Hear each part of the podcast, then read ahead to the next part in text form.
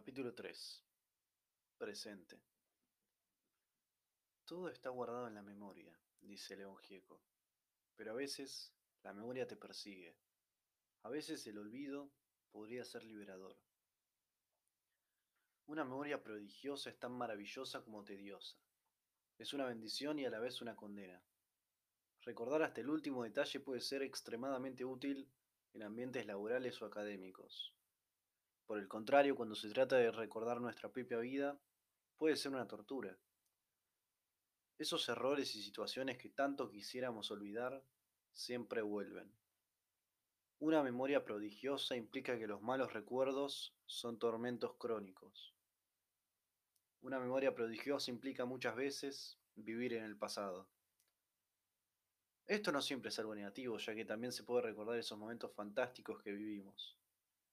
Esa parecería ser una de las grandes actividades de cuarentena. Si analizamos la etimología de la palabra recordar, descubrimos que esta significa volver a pasar por el corazón. Cuando recordamos, volvemos a sentir lo que en ese momento vivimos. Justamente por eso recordar es un arma de doble filo.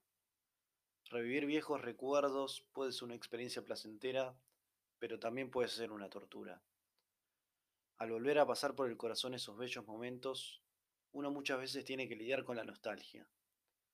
Uno extraña y muchas veces hipoteca su presente por intentar volver al pasado. Así como el pasado nos persigue y atormenta, el futuro no es menos villano. El futuro es misterioso. Es prácticamente imposible conocer con certeza lo que el futuro nos depara. El futuro es ciertamente incierto. Lo que hacemos hoy moldea nuestro futuro, pero no sabemos qué efecto tienen nuestras acciones hasta que ese efecto se muestra. Solo podemos descubrir si nuestras decisiones fueron correctas con el diario del lunes, es decir, en el futuro. En estas circunstancias, además, se sumaba la incertidumbre propia de la pandemia.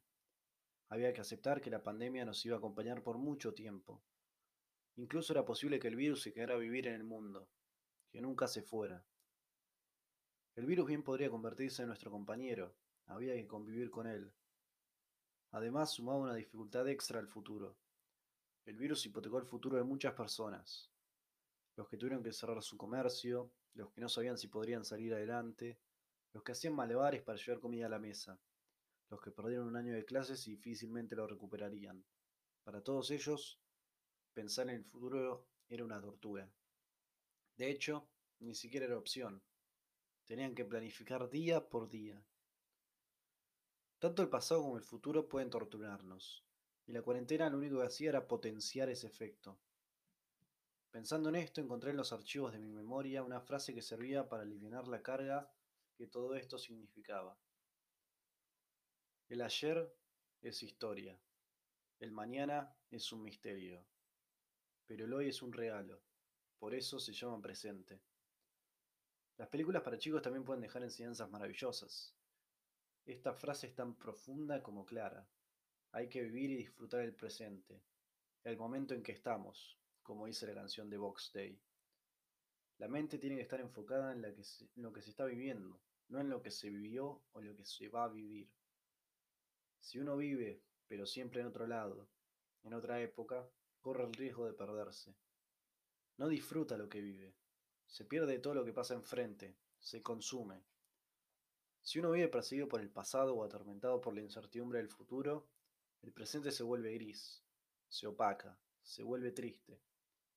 Alguien que vive pensando en otra época se fuma del presente. Cuando el presente es malo, hay que comprender que todo tiene un final, sobre todo el sufrimiento. La cuarentena se va a acabar. Por eso es preciso decidir si uno va a disfrutar del presente y sacarle todo lo positivo, aprovecharlo, o si se va a torturar anhelando regresar a tiempos mejores, a donde supo ser feliz, o si se va a torturar preocupándose por el futuro, por cosas que capaz no tiene la capacidad de resolver o evitar. Está bien recordar tiempos mejores, y también está bien preocuparse por el futuro, pero no hay que hacerlo en exceso. No hay que dejar que eso destruya nuestro presente. Recordar es necesario para no cometer de nuevo los errores del pasado. También ayuda a saber cómo fuimos felices para buscar ser felices ahora. Planear a futuro es crucial para el desarrollo personal y para proyectar cómo vamos a ser felices en lo que en algún momento va a ser el presente. El presente es eso, es un solo instante y a la vez todo tiempo es el presente en algún instante. Lo curioso del presente es que siempre está en la mitad del tiempo. Pasó una eternidad antes del presente y pasará una eternidad luego del presente.